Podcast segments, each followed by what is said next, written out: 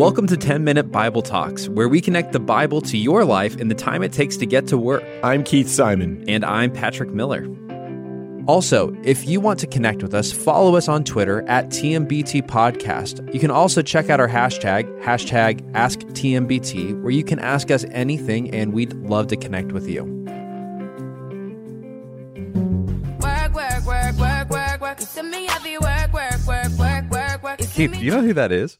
Well, uh, no. no, I could act like I do. That's Rihanna. Hmm. hmm And, you know, we're listening to Rihanna because today's topic of conversation is she clearly understood is work, work, work, work, work. Okay, so I have a hard time understanding song lyrics, like when they're being sung. This is like last week when you told me you couldn't understand British, TV accents, shows. Right, I can't. and so uh, I used to be a big police fan, and one of their hit songs, I thought it said "Pool Hall Ace," and really it said "My poor heart aches." so I have no idea what she just said, but I assume it means work. Uh, as a kid, I used to think that song, She's Got a Ticket to Ride. I heard it as She's Got a Chicken to Ride. I don't know why. oh, a chicken. Yeah, I was like, I had this image of this woman riding a chicken. And it was a song about riding a chicken, which I guess as a kid makes a lot of sense. But today we are going to be talking about work. And it's actually really interesting because right now, culturally, we almost see two polarities being discussed at the exact same time. And we want to talk about both of them. Uh, but we've got one half of our uh, country saying that American work ethic is dying. And then we have another side saying that the American work ethic is defining us. It's become our identity. And I think both are actually true at the same time, which makes work an incredibly interesting topic. Yeah, so we're going to look at both angles plus see what the Bible has to say because I think the Bible has something to say to the work ethic is declining, but also to the defining part. Keith, have you ever been fired? Yeah. really more than once, I think. No, more than once. Well, I got fired once too. they my stories are kind of like I quit before I got fired on one of them, but the other one I think I legitimately got fired. It was sleeping in the dorm. I was a security person in the dorm in college. I wasn't sleeping at all. I fell asleep like at three in the morning, Uh huh. and you know, I mean, that's a fireable offense. I'm not. I'm not judging them for So it. you were supposed to be running security, but you fell asleep. well, running security makes it sound a lot more. How did you get caught? Like, like your your supervisor walks in and you're just snoozing. I think I woke up groggy and I didn't fill out the forms correctly. And, you know, they're not dumb. They figured out what was happening. I, I probably admitted it. I don't remember. It was a long time That's ago. honestly genius. Getting paid to sleep. Where'd you get fired from? I I got fired from Barnes and Noble. For reading too many books while you were working? Just so much reading. It's just no, I, such I a actually private school job. I actually worked in the CD department. Well, I, I got a job. CDs. This is a long time know ago. a long time ago. Uh, no, but I actually got a job when they were building the Barnes and Noble, and so they needed people to come in and basically build the shelves and put in all the stock. And so I did that over the summer. And then the store opened when school started, and they started scheduling me when I was supposed to be in high school. And I told them like. I'm in high school. I can't be here, and so they fired me for missing my, my. That's not as bad as mine. I, No, I got mine's so much better than poor yours. job performance. Why so much better? But we do have an interesting relationship with work. I used to do ministry with people in their 20s, and that was a big focus, was talking about work. And I discovered that a lot of undergrads, they'd graduate and they'd go get their first job, and it was just a guarantee that they would hate it. They would be convinced that their boss was Satan or Hitler or something in between those two. In between. Yeah, Not and- much space. and that the organization that they worked for was hell on earth and that there couldn't be a worse place to work. And I would always just kind of be empathetic and walk with them through it because I knew once they got their second job, they would realize, oh, I, I was just used to hanging out with my friends all the time. And then I had to get a job and that, that was just a culture shock, you know, Yeah. and that's what I hated. So you're talking about people's first job. What was your first job? That Barnes and Noble job was my first job. Really? Yeah. And you were in high school Mm-hmm. and like senior? Uh, no, I think I was a freshman. I think maybe it was after my freshman year. I mean, I did like mowing, that kind of stuff Yeah, before sure. then. That was my first job where I had to sign a paperwork. I Like guess. you had a W two. Yeah, that kind of thing. And what was your worst job? I guess you haven't had many. Well, okay, I, I'm making myself look better than I should. The worst job I ever this one's bad. the worst job I ever had was I got a job at Adventure Club. So it's like this before school program. Uh-huh. They where- have those here, yeah. Yeah. It, it- well, so I was at a school here, here in Columbia when I was in college. And You didn't show up for your shift, Well- just like Barnes and Noble. yeah. Well, okay. So here's what happened. I had to get there, I think at six or five forty, very early in the morning for a college student, and I think I could have done it. And this is going to be making my excuses. My roommates would stay up until midnight, being super loud. I couldn't fall asleep, so I was getting exhausted, and I just one day stopped showing up. I can't even say I got fired because I didn't take their calls. No, I just stopped showing up. They were probably used to that with college students, right? But I, I'm glad it wasn't your fault. It was your dang roommates. You're right. It was my fault. So there was an article in the Wall Street Journal by a guy named Daniel Henninger, and it was titled "Is American Work Ethic Dying?" So let's look for a moment at this idea that he presents in this article that people don't want to work anymore. Jesus said the laborers are few. Now he was talking about Christian ministry, but it turned out he He just was prophesying 2021. yeah, it, it, he was ahead of his time. Imagine that. Uh, Eight million fewer Americans are working today than before COVID. That's one of the things that Henninger points out in the Wall Street Journal article. So one of the points of the article is that it seems like fewer and fewer Americans are working. Now, on one level, I don't find this surprising. I know a lot of people who sincerely hate working.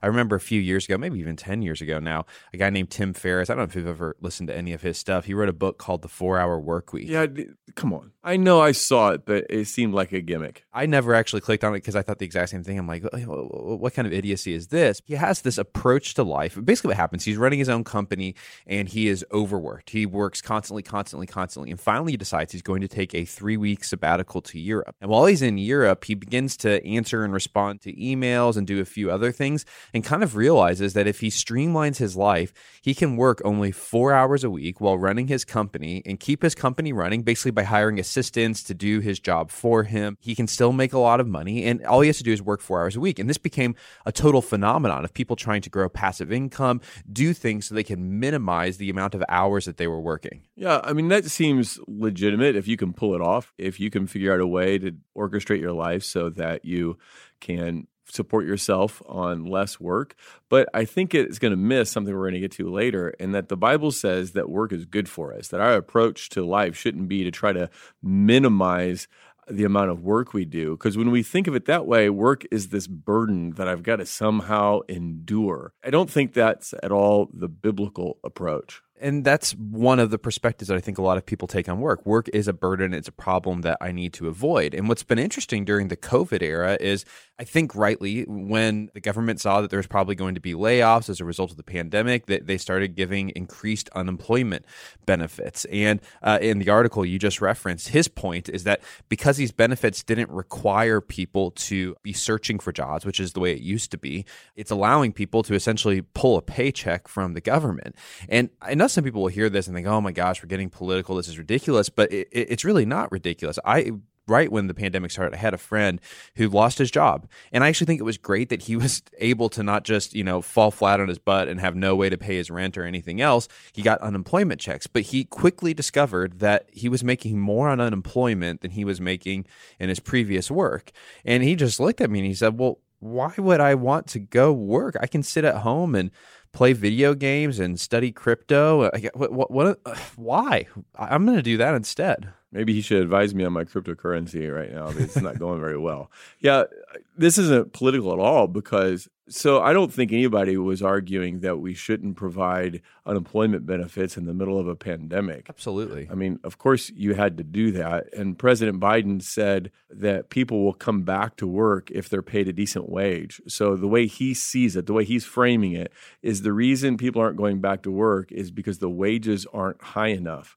So, there's a local restaurant here that put on, on their Facebook page that they were going to be closed some days because they couldn't find enough workers. And they had kind of a little bit of a snide comment. I mean, most of it was just kind of explaining the situation, but there was a little bit of a snide comment about the high unemployment benefits. And people just pounded that restaurant. So they had to come out and apologize, and they blamed uh, their advertising agency for writing the copy. I mean, they were doing like, uh, you were doing to your roommates. They were doing that too. they were blaming everybody they could. This well, it's wasn't funny our because fault. the, the the owners of that particular restaurant are actually very progressive in their politics. So Are they? Yeah, I mean, it might have been very sincere that that a marketing agency wrote it. But it was just amazing how many people said, look, if you guys paid more money, that you'd get more workers. I don't know. I mean, I'm not a business owner, but you don't just print more money. I mean, it's got to come from somewhere. And that's not the only restaurant, by the way. I, I actually know multiple restaurants in town who are unable currently to open their doors because they don't have enough workers. And some of these are actually some of the best restaurants in our town. And so those are waiters and waitresses who are making a pretty good wage. If they take that job, they're going to get high tips. It's, it's, not low wages. Again, in that article we referenced, you know, he was talking about many places that were offering around $30 an hour, which is good wages. I mean, that's well above Thirty dollars an hour. it's well above Sign the proposed minimum wage, you know, and, and so he's simply making the point that is the issue here when we're looking at people who are choosing to stay at home and to draw unemployment is the issue that they've made an economic calculation and and they're simply saying, well, I make more money doing this, and if you just pay me better wages, then I would leave. Obviously, maybe that's part of it. Why would someone take a job when they can make more money elsewhere? But I think the other part of it is that we have a really unhealthy relationship with work. Yeah, but one more story. So I have a friend who was going through the McDonald's drive-through, and he just got a couple burgers and sodas, you know, just standard stuff. And he was asked to pull up and wait for, you know, like they bring your food out if it's not ready, so you don't clog up the drive-through line. And he sees the owner of several McDonald's franchise in the area running food out to the cars. And he's like, dude, what are you doing? The other friend, he goes, what are you doing? Uh, this isn't normal to see you doing this. He goes, I can't get anybody to work. We're having to close early most nights because I can't get enough people to fill out my shift. A- And he tells him the story. He says, I had three guys on break the other day. They saw the stimulus check hit their bank account on their phone and they just walked off. It was kind of like the old song, Take This Job and Shove It. You know, I'm not working here anymore. And so you've got this predicament where businesses are now seeing customers coming back. The pandemic is tailing off a little bit. People are getting out, but they don't have the workers to staff all their positions. Well, and it's interesting to think about this from a flourishing of society perspective. What kind of community do you want to live in? Well, we all want to live in community that has art and restaurants and various opportunities, and that only works if you have people who work. We have to recognize that this is a little bit more complicated than just a wage issue or a desire to go work issue or even an employment benefit issue because you know, with schools were closed down, how are you going to work if you have young kids at home? Absolutely. If your kids are on COVID quarantine, or some people have health reasons that they're not able to get out and work. Again, our point isn't to. I know someone's going to say it. They're going to say that we sat on here in contempt uh, social safety nets. That's not our goal. And you and I probably even disagree to some degree on how wide those social safety nets should be. What we're trying to analyze here is does this really all come down to economics? Is it really simply an issue of I'm going to take where I can get more money? And I think we both want to say, well, yeah, that's part of it. But I th- think, again, there's a bigger issue, which is that we have an unhealthy relationship with work, that people, lots of them, just sincerely dislike working. And given the opportunity to not work, even if it means making less money, they'd rather make less money and not work than work and make a little more money. There was a episode of This American Life. I went back and looked it up several years ago, uh, where they were talking about how people were leaving the workforce, but they weren't showing up in the unemployment rate because what they're doing is, is going on to disability.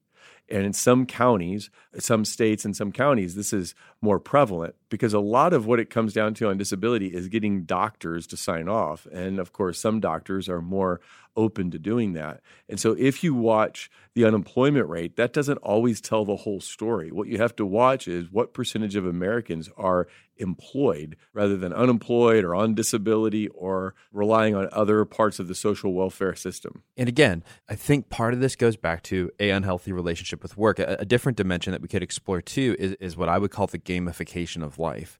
And So my friend was a great example. What did he do when he stopped working? Well, he went home and he played video games all day and checked out cryptocurrency. There's actually been a lot of interesting articles recently that have pointed out that crypto, aside from being incredibly high risk, high reward, it actually mimics a lot of things that casinos do variable rewards, the dopamine hit of getting a really big high, and then, of course, the fear of a big loss. There are plenty of people in crypto who have jobs like Keith. yes. So, so I'm not trying to critique cryptocurrency. That'd be a different episode. But it's fascinating because many of these people who are going on unemployment, they're turning to these kinds of things as justifications for why they should. Well, I'm investing in crypto. I'm spending my time learning about it, but it's really just a game. Yeah, that's one thing Daniel Henninger does in this article in the Wall Street Journal is the American work ethic dying is he says it's not so much about work and laziness. At least that's not the direction he takes it. He takes it work and playing games. So what he's saying is not so much that people just want to sit around and do nothing. It's that there are more fun options available to them and that's what they're pursuing at the expense of work. Well, I think another example of this is the 10.6 thousand demonstrations that happened across our country. And while many of the people in those demonstrations had jobs and are working and uh, adding to society, 10.6 thousand. yeah, there are 10.6 thousand protests in the last year. Would you count them? I will send you the statistic later. 10.6 thousand demonstrations. Huh? That actually sounds low to me, but it obviously sounds high to you from what I just saying. well, I, I just never heard that before, so that's interesting. But many of the people who are in those demonstrations are actually unemployed. They, they aren't drawing an income anywhere. And in a sense, they've become professional protesters and they see it as their calling in life to go and uh, fight injustice, organize these rallies. And they're able to do it in part because they're drawing on unemployment. You're saying that the protesters, I'm not saying all of them. but a, a decent portion, I'm saying a you're portion. saying are unemployed There's a portion of and are professional protesters who Yes. go around protesting. So maybe you're questioning the sincerity of their no, no, no, no. I, I'm not. I'm not. I'm not questioning. I'm actually putting this into the gamification of life. so the protests have become a game. I think on some level the protests have become a game because when you get into the world of protesting, the world of politics, it is all about winning and losing. It, it's all about having fun, and there is a fun in the righteous anger that comes with protesting. Now, again, I know someone's going to hear this and they're going to tell me, "Oh, you think all protesters are lazy?" Who knows? No, I'm not. I'm not. I'm, we're, we're, we're just we're just talking about this phenomenon that's happening. Let's pause. Eight million less Americans are working today than were working just over a year ago if you don't find that alarming, if you don't say, "Huh, well, that's a little bit strange," we ought, we ought to think about that. And if you can't look at the patterns that are, are developing, whether I said it's like I said, it's the gamification of life, the protest movement, just people who say, "Hey, I, I, why would I work when I don't have to?" We have to analyze it. We need to think about it. I think this starts with families and how families raise their kids and what they emphasize. Because what I notice is that a lot of kids, and I'm thinking 14, 15, 16, 17 year olds, they play sports, but they don't work jobs. At least a lot of them don't work much. And so I think what kids are learning is that my free time is about me doing things that I like to do and playing games and sports versus I've got to learn how to work hard at a job, work for a boss that I probably don't like, and work through some misconceptions that tend to come out in people's first jobs, like you were mentioning earlier. So I don't think it should be a shock when these kids who have played games, sports, go to colleges where colleges now have great sports complexes, the recreational centers, things like that. They haven't worked that much. They get out into the workforce and it's hard and they don't really like it. You know, one of the things that I thought as a parent is that one of my main responsibilities is to teach my kids to have a work ethic. And I think I thought that because that's what my mom told me. We had resources. It's not like we were poor, not even close. We were probably upper middle class. But I started working when I was 14. Did your parents ever call you lazy? No, no. I've been called a lot of things, but not lazy. Uh, I, I had a job bussing tables when I was 15. My mom would come down and pick me up when the restaurant closed, like at 10, 11 o'clock at night, depending on, you know, weekend or whatever, which uh, was hard for her, but she thought it was her job to teach me to have a strong work ethic. I'd work 40 hour a week jobs every summer. I'd work during football season on the weekends it's just a mindset that she had that she passed on to me and i felt like this is my responsibility to pass it on to my kids. But as i talk to my peers i think christine and i we're the weird ones. We're the ones that are odd abnormal. Most people don't think like that. I'm just sitting here reflecting because growing up, my parents, I don't know if they ever actually used the word lazy, but they definitely called me lazy. Like regularly. They would point out that I procrastinated, that I wasn't working as hard as I could be working, and it was a critique. And I'm thankful for that, by the way. My I'm- parents only said that about school. it was it was about schools, about other things. But but my point there being, I'm, I'm just realizing as you're talking that I think they did work hard to inculcate some of these values that you're mentioning right now, which is that life is not a game, life is hard work, and that there's a real pleasure and joy in working hard. Yeah, my parents had a real easy strategy of how to do that, and that is not give me any money. And so, if you wanted to do anything, you had to figure out a way to work and make money. As long as your parents give you things, why would you work? It just doesn't make sense. That's actually so true because when I reflect on my own life, You work when you have a necessity to work. Uh, That's exactly what I'm thinking. Every time I got a job, it wasn't actually because my parents said, Patrick, you need to go get a job. It's because they didn't give me a ton of money. You know, my parents didn't give me a car when I was in high school. I wasn't driving around in a car. So I had to figure out, well, how, how am I going to get around and, and what's that going to look like? Or I think when I was in college, as stupid as it sounds, you know, I, I, I got engaged my last year of college and knowing that I had to save up for a ring and that that was coming up actually made me start working about two years before I ever had to give that ring to my, my, my now wife because I was like, well, crap, I have to raise this money somewhere. No one's paying for this except for me. And at that time, it felt like a ton of money to buy a ring for someone else. So it starts out as you work out of necessity. It turns out that there's something about work that's really good for us that we enjoy. In fact, when you think about uh, what the new creation, the new heavens and new earth are going to look like, do you have in your mind that you're going to be working? You know, just to use the language that most people would use, in heaven, will you be working? And I think most people would say, gosh, no, that sounds horrible. Of course I won't be working. Well, and that's really interesting because it actually comes from Greek pagan thinking. Because that- that's what Plato thought. So, so, so Plato had this idea that menial people were people who worked, and that to be aristocratic, to live the life of the mind, was to work as little as possible. And so, in his conception, to, to live in the ideal, to live in this heavenly realm, was to be in a workless life, which I think is how many Christians think about heaven, which gives us a terrible view of work. Look, in Revelation, it's a city. Cities don't function without people to manage the sewers. Cities don't function without people to drive cars. Cities don't function without electricity and all the things that they need to do to be able to work and, and exist. We're going to have jobs. Okay, but in the new heaven and new earth, I really don't want to man the sewers, right? I don't really want to work in the sewers. so- Actually, it's like, do, do people poop and pee in heaven? I don't know. So maybe, but you still need I guess sewers it for smells water. good though in heaven. uh, but when you're talking about Plato, it takes us back to a time not that long ago. So you don't have to all go all the way back to him, where if you had money or if you had achievement or if you were kind of in the upper class, what you did is you avoided work. If you're a philosopher, you you have thought, but you wouldn't have done manual labor. You would have sat around and had important conversations. It was a sign of aristocracy. If I have the liberty to have free time and to work as little as possible, it's a sign that I'm wealthy and successful. And that takes us to this other side of work. I think it's a great little setup to think about how that has changed so much today because it wasn't that long ago where the more money you had, the less work you did. And it, like you said, was a sign that you had money.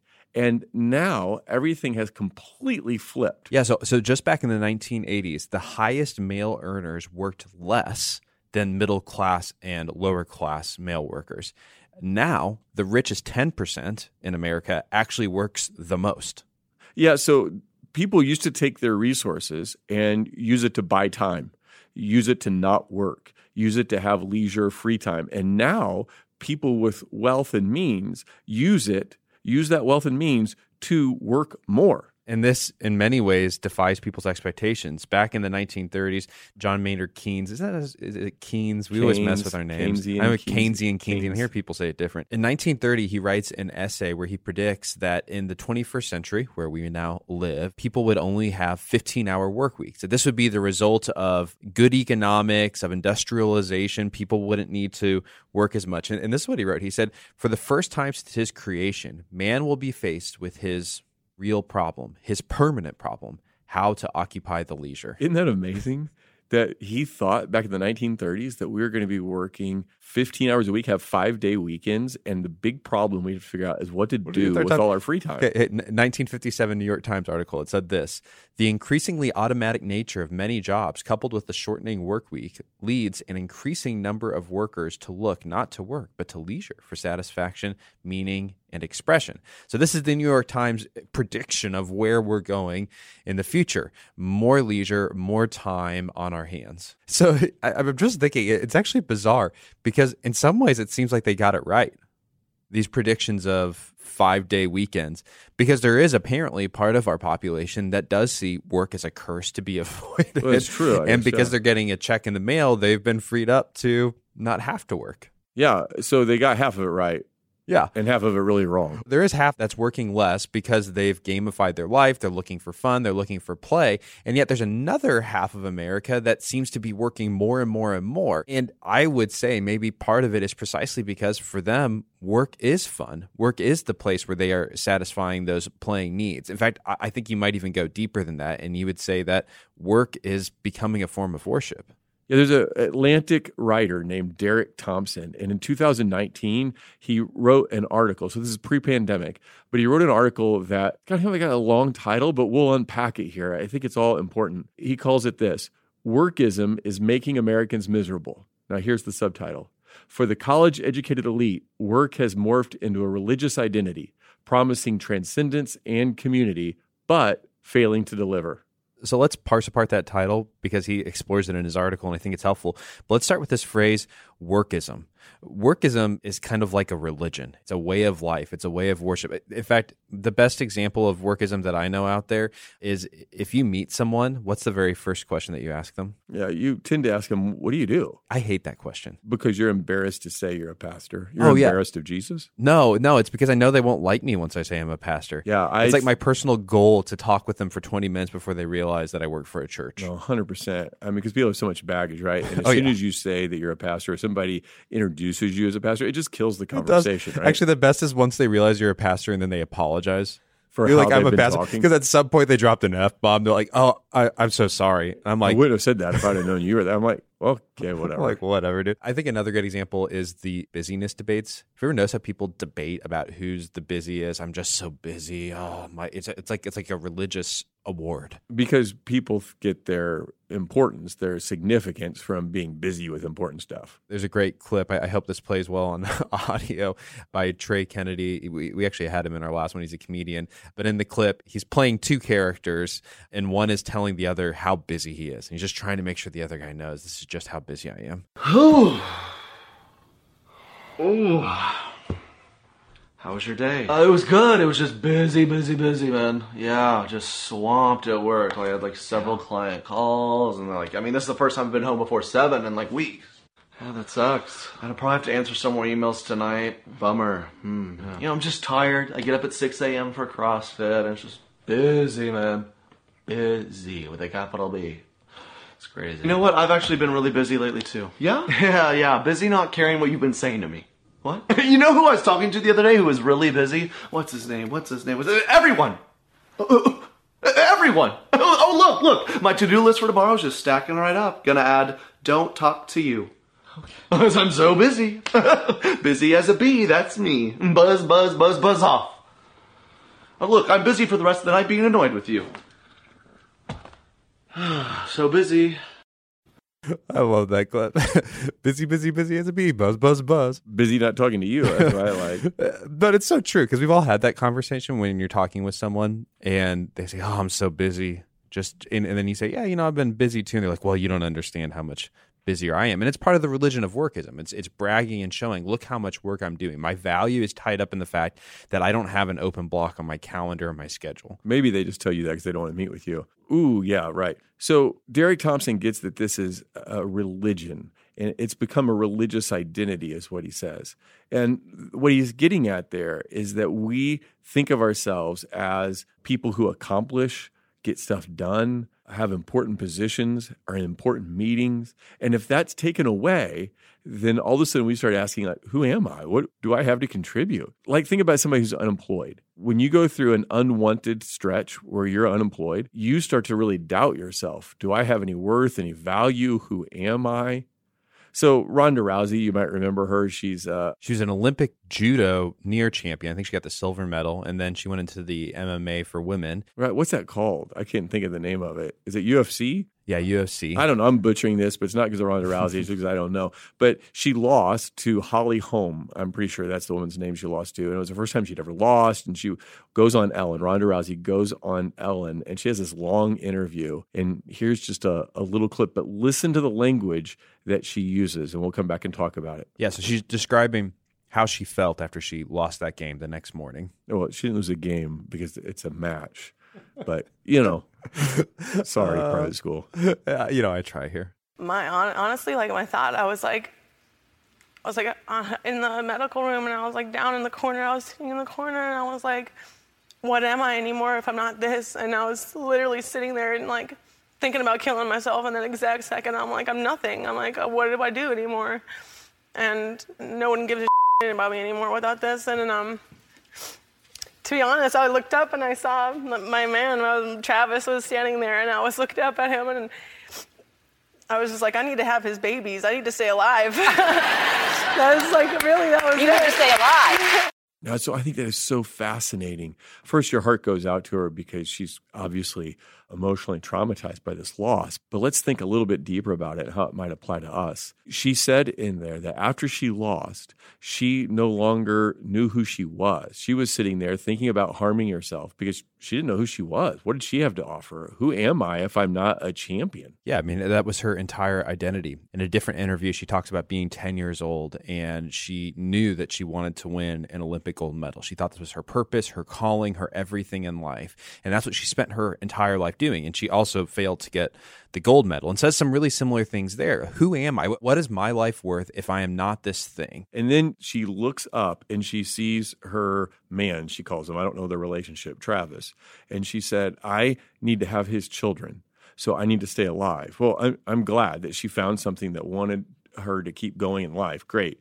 But you see what she's done is she's just exchanged one identity for another. So if my identity of being a champion crumbles, now I've got to find something else to feel like I'm worthwhile. And I look and it's going to be as a mother, as a wife. And so obviously that's where she's going now. But before that, she really was, to quote the title of that article again, she was looking for the promise of transcendence in her work. For her, it was being a UFC fighter. But this is something that I think a lot of people work for. So we all seek identity, our transcendence, who we are. We all try to answer that question, who am I, in some way. Why do I matter? Why do I value? And it, a lot of people are answering that through their work. That's what workism is. Workism isn't, I love my job and I work hard at it and I want to do it well. Workism is, and, and this is where it gets dangerous, is this is who I am. It defines me. And therefore, I ride the roller coaster of emotions of how my job is doing and how I'm perceived by my fellow workers, my boss, my company, my success or failure as a person is wrapped up in my job performance. So it's not just a religious identity, though. I, I want to lean into this idea of how it promises transcendence and community because it's not merely, hey, this is who I am. I define myself by my job. I think we go further. It's supposed to be the thing that satisfies me most in life. There was a Gallup poll, I think, recently that, that showed that this is crazy to me. 95% of teens said that having a job or career they enjoy would be extremely or very important. Okay, I mean, who doesn't want a job they enjoy? So maybe that's actually not that crazy. It's the next part, though. They valued this more highly than helping other people, than getting married. It beat building a family or being a kind person as their top ambition. Now, I find this crazy because when I think about the things that are actually likely to make you happy and satisfied in life, work certainly might be a part of that. I, I enjoy my job and I'm thankful for that, but it is not the totality. It is not a transcendent thing which can uh, satisfy that deep ache, that, that deep hole in every person's heart. And yet, 95% of our teenagers are going into the workforce looking for it. It's no wonder that when people graduate from college, they're devastated by their job because it turns out sometimes work is hard. Sometimes work isn't the most satisfying. And I'm not sure if you were quoting a Gallup survey or not. I think you were because I think this is how it concluded. It said, like all employees, millennials care about their income, but for this generation, a job is about more than a paycheck, it's about a purpose. So I think that's distinctive to your generation, Patrick, is that people wanted to enjoy their job eh, always, right? That's always been true. People saw work as a way to make money. Now, that's not necessarily a great way to think about it. We'll talk about how the Bible uh, thinks about work here in a moment. And it's bigger than just making money, it's more than just a transactional uh, thing that occurs between employer and employee. But when we're looking for our purpose in our work, now it becomes hard because a lot of jobs don't give you a lot of purpose, right? If you're a factory worker, are you doing meaningful work? Well, the Bible would say absolutely. But are you going to find the kind of purpose that most of these millennials are talking about finding? Mm, probably not. To lean in even further, you just have to be pretty privileged to end up in a job that is deeply satisfying. Yeah, I was thinking that word, but I didn't want to be the one who said it. So I'm glad you did because I It's agree. just true. I think I have a great job and I'm thankful for it. I have that job because I grew up in a family that gave me the tools to get to go to college and and to be successful in my education. I, I happened to get a job at a great place that gave me opportunity to grow and do new things. That's rare. I mean, it's not just privilege. There's there's a certain amount of luck. I could have just as easily ended up having to be someone who is flipping burgers for a living. And there's no shame in that kind of work. But I think you would also admit that it might not be the most deeply satisfying work. It's not going to give you transcendence. And by the way, neither would my job. My job is not a transcendent experience. The less I look to it to satisfy me and my heart's deepest needs, the happier I am in my job. Well, right. It's not that people are wrong to desire transcendence. And it's not that people are wrong to think that work is meaningful. It's that they're wrong to think that their work is designed to fill that void in their life, that to scratch that itch that they desperately want scratched. But one of the things I took note of when I read Derek Thompson's article in The Atlantic is just how overtly religious he was in his language. In other words, he was driving home Americans think of work in religious categories that he doesn't think is healthy, and- and neither do I. But one of the things he did is he referenced a speech, a graduation commencement speech by David Foster Wallace. It's a Kenyon college. It's kind of a well known thing. But if you've never heard it or read it, you should pay attention to this little clip we're going to play. It's not long, but listen to what David Foster Wallace, he would remember as the famous novelist that took his life early. Uh, so he's not alive now, but super Atheist, sharp, wouldn't have called insightful. himself a Christian. Yeah, absolutely important to know. A- Not a Christian at all, atheist. This is what he says. Because here's something else that's weird but true. In the day to day trenches of adult life, there is actually no such thing as atheism. There is no such thing as not worshiping. Everybody worships. The only choice we get is what to worship. And a compelling reason for maybe choosing some sort of God or spiritual type thing to worship, be it JC or Allah, be it Yahweh or the Wiccan mother goddess or the Four Noble Truths or some inviolable set of ethical principles, is that pretty much anything else you worship will eat you alive. So he goes on from this point to talk about how worshiping wealth will eat you alive, how worshiping your job will eat you alive, how worshiping your appearance will eat you alive. And again, he's, he's trying to make a bigger point. He says that when you worship these things that revolve around self, as opposed to worshiping things outside of yourself, it leads to a death. Now, of course, we'd want to press that further and say, well, no, actually, if you worship anything but Jesus, you will find nothing but a bigger gaping hole in your heart. Uh, and this, again, is by an atheist who's saying that we all worship something. And what Derek Thompson is saying in The Atlantic is a lot of people, not all of us, are worshiping work and finding our identity there and leaving us burned out, empty, and exhausted. along the same lines, I think it explains why so many families and uh, marriages are, are strained by work because we're willing to put almost anything on the back burner in order to keep our work in the front. I'm saying this, by the way, to myself.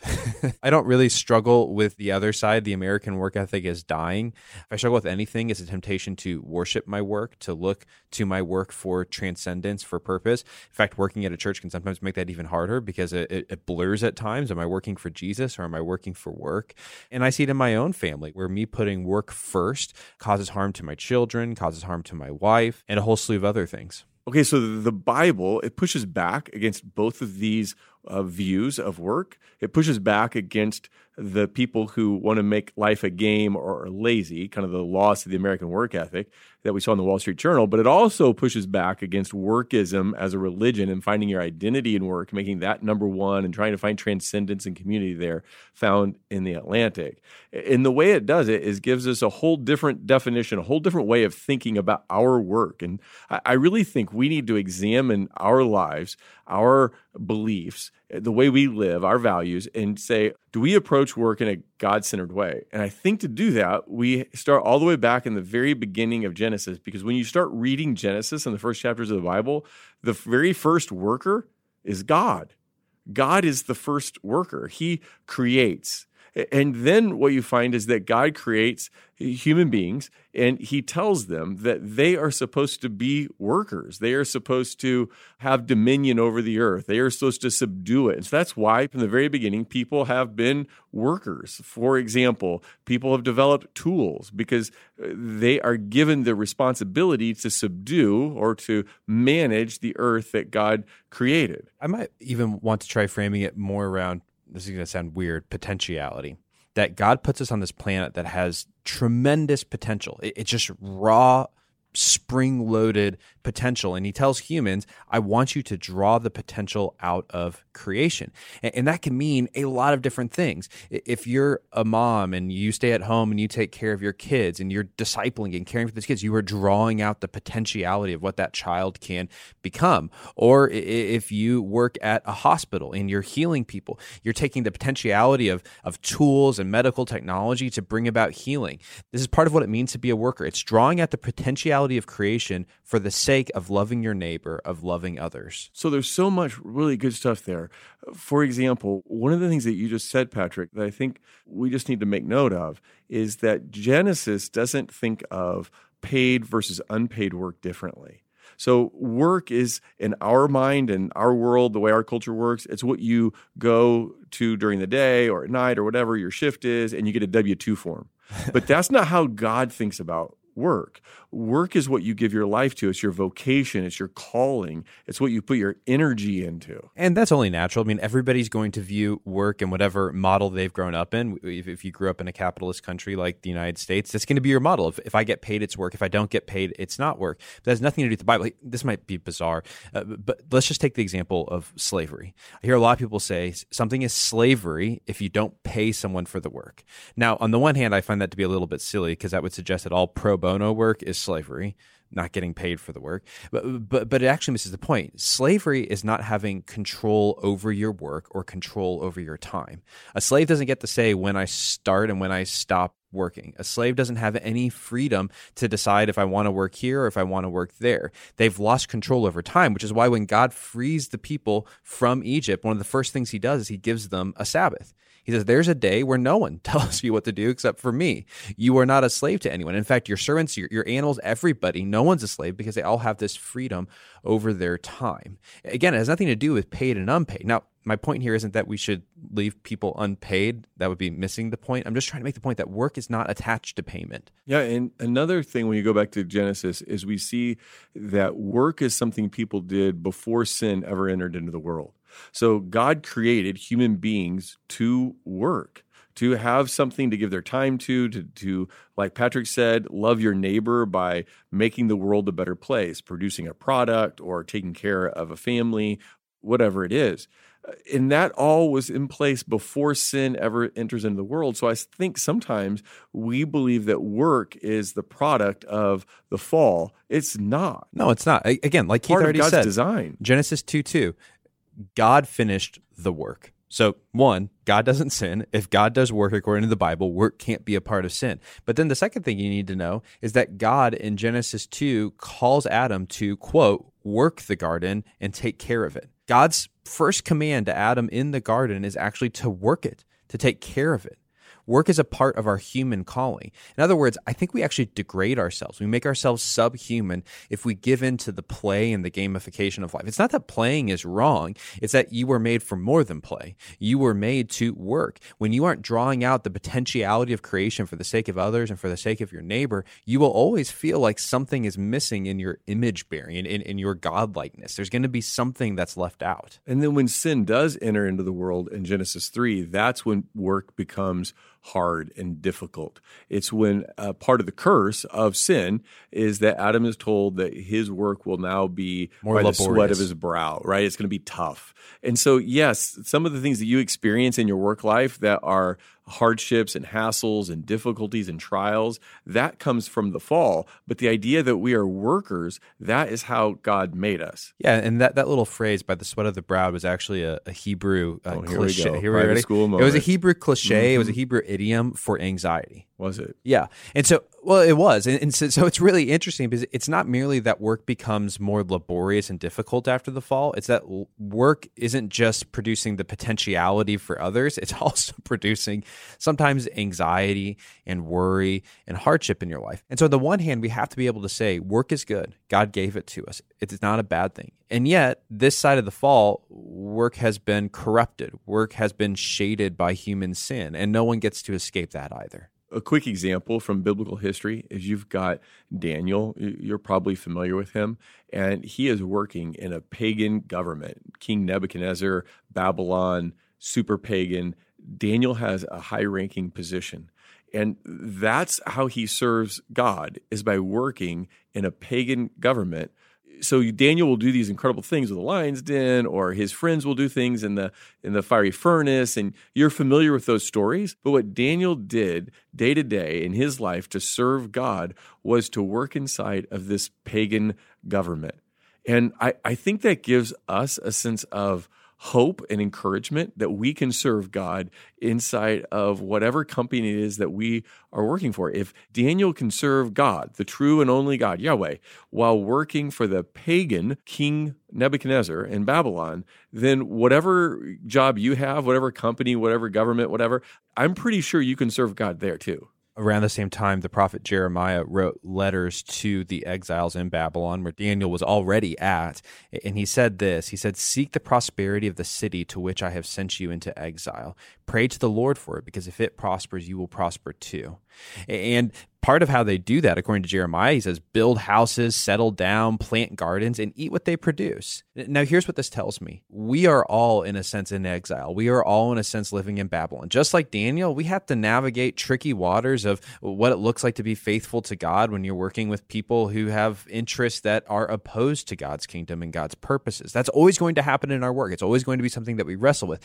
And yet, when Christians come into a workplace, they should see themselves as little Adams and Eves who are planting new gardens of Eden right there in that work spot. Your job is to come in and to draw out the potential good for the sake of others. And if you start seeing that, you'll be like these people who are in exile and you'll say, you know what? I'm going to seek the peace and prosperity of the city. I'm going to make the Garden of Eden in my Babylon. And that's God's calling for my life. Just one more little thing on that, Patrick, I, I think it's a great point. Is that one of the ways we love our neighbor is by working in our job.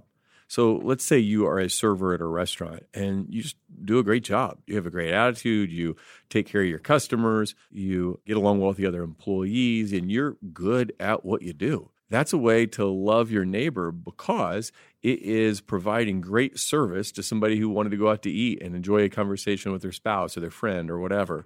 So you can take that and apply it to what you do. If you're a factory worker uh, helping to build cars, you're making something that people need and want reliable transportation.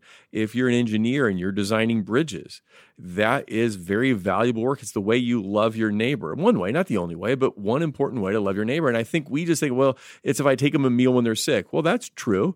Or if I uh, just serve in the children's ministry at church. Yeah, that's true. But also your vocation is a way to love your neighbor. It's so true. And, and, and you actually need to sit down and think through how your vocation loves others. Because one thing I find is that people think, well, yeah, that's true of other jobs, not mine. Like I, I remember talking to people who work in the financial field, helping closing out uh, home loans, and they're like, well, you know, other people help others, but I'm just an underwriter. I just sign papers and do number, and that's that's all that I do. So what I do doesn't help anyone. And I say, so well, well hold on. You are making it possible so that someone who doesn't have enough money right now can, in the present, buy a house which they cannot pay for and pay off that house and eventually own that house. In the present, they don't have money for it. You're going to give them a home, and you don't understand how you're part of the process of making sure that this is happening in a legitimate way in the, in the, in the right financial process. You don't understand that guess what? You are loving people. You are caring for people. You're making things possible. You're drawing out potentiality. They couldn't own that house without you. Yeah, and you're not just helping them get into a house, but you're helping them get into a house that they can afford. You, as an underwriter, are making sure this makes financial sense. So you're doing this person a lot of good. That's why they're there. So of course it matters. And then when you look into the New Testament, what you see is there's some pretty strong warnings uh, about work. Uh, Paul Paul writes this in Second Thessalonians chapter 3. He said, For even when we were with you, we gave you this rule the one who is unwilling to work shall not eat. Wow. I tell that to my daughter every night. now, I think the key word there, and Patrick kind of points it out with that, is unwilling to work, not unable to work like your daughter, right, who just hasn't matured to the point Yeah. where she's able to pull her fair share around the house, but unwilling to work. It's not talking about somebody who has a disability or can't work for some reason. You're talking about someone who is unwilling to work. That person should not eat. That's a pretty strong call that whatever abilities that you have, you're responsible to use to take care of yourself and your family. In fact, if you go earlier than that, Paul specifically warns against being idle. Not being a idle, but not doing things. And so there's a warning, we might say, in the Bible against the gamification of life, uh, against allowing yourself to be taken up into idle fancies. And, and he says part of the reason why this is a problem is that it just creates messes in other people's lives. One final verse, 1 Timothy 5 8 says this Anyone who does not provide for their relatives, and especially their own household, has denied the faith and is worse than an unbeliever. Now, I find this interesting because remember, if if the goal of work is to draw out the potentiality of creation for the sake of others, Paul is saying here that the others you should care the most about, at least first and foremost, are your own relatives. In other words, part of how God has designed his creation to work is that people work and they care for their own. And if people are caring for their own, then people are cared for. You ever seen the movie Chariots of Fire? I've actually never watched it all the way through. Oh wow! So this is going to be the time where I've I know the seen story, something though. and you haven't seen it. I, I tried to watch it. It's so slow. It's like, why am I not surprised it's this ancient movie? I, I don't know. I I'm don't- surprised it's not black and white. Wh- When was it made? I don't know. I have no idea. But it is so slow if you try to watch it. But it's the story of, well, I'm not going to tell you the whole thing, right? But you got a guy named Eric Liddell who's competing for Scotland. Is that how you say his name? Little Liddell? I don't know. He's competing for Scotland in the Olympics. And kind of his counterpart in the movie is a guy named Harold Abrams. Now, this is a true story. These are real people. Eric Liddell is a fantastic runner, and so is Harold Abrams. But Liddell's a Christian, and he won't run on the Sabbath, and that's where a lot of this controversy comes down to in the film and how it plays out in the 1924 Olympics. I think so. Eric Liddell is trying to figure out: do I run in the Olympics or and train for that, or do I go be a missionary to China? Now, the way the story plays out, he ends up doing both. So here's a little clip from the film when he's talking about it with his sister. So listen to how he thinks about running, which remember is part of his vocation. It's calling his work. I've decided. I'm going back to China. The missionary service have accepted me. Oh, oh, I'm so pleased. But I've got a lot of running to do first. Jenny. Jenny, you've got to understand. I believe that God made me for a purpose. For China. But He also made me fast. And when I run, I feel His pleasure. To give it up would be to hold Him in contempt. You were right. It's not just fun. To win is to honor Him. So this guy, he's a fantastic guy, super interesting. I did a biographical sermon on him a few years ago. He ends up going to China, ends up dying there um, for his faith in a prison camp. Anyway, but did you hear that in that clip? What what he says is that he feels God's pleasure when he does his work, what he's called to do. And I wonder if you went to work and thought, I want to be aware of God's pleasure in me. Okay, so let's contrast Eric Liddell in another clip from Chariots of Fire. This is from Harold Abrams. He's also a fantastic runner. He's not a Christian. He is explaining how he's getting ready to go out and run this Olympic race. And listen to how he talks about running that race, which again, remember, is analogous to our work. Now, in one hour's time, I'll be out there again. I'll raise my eyes and look down that corridor four feet wide with ten lonely seconds to justify my whole existence. But will I?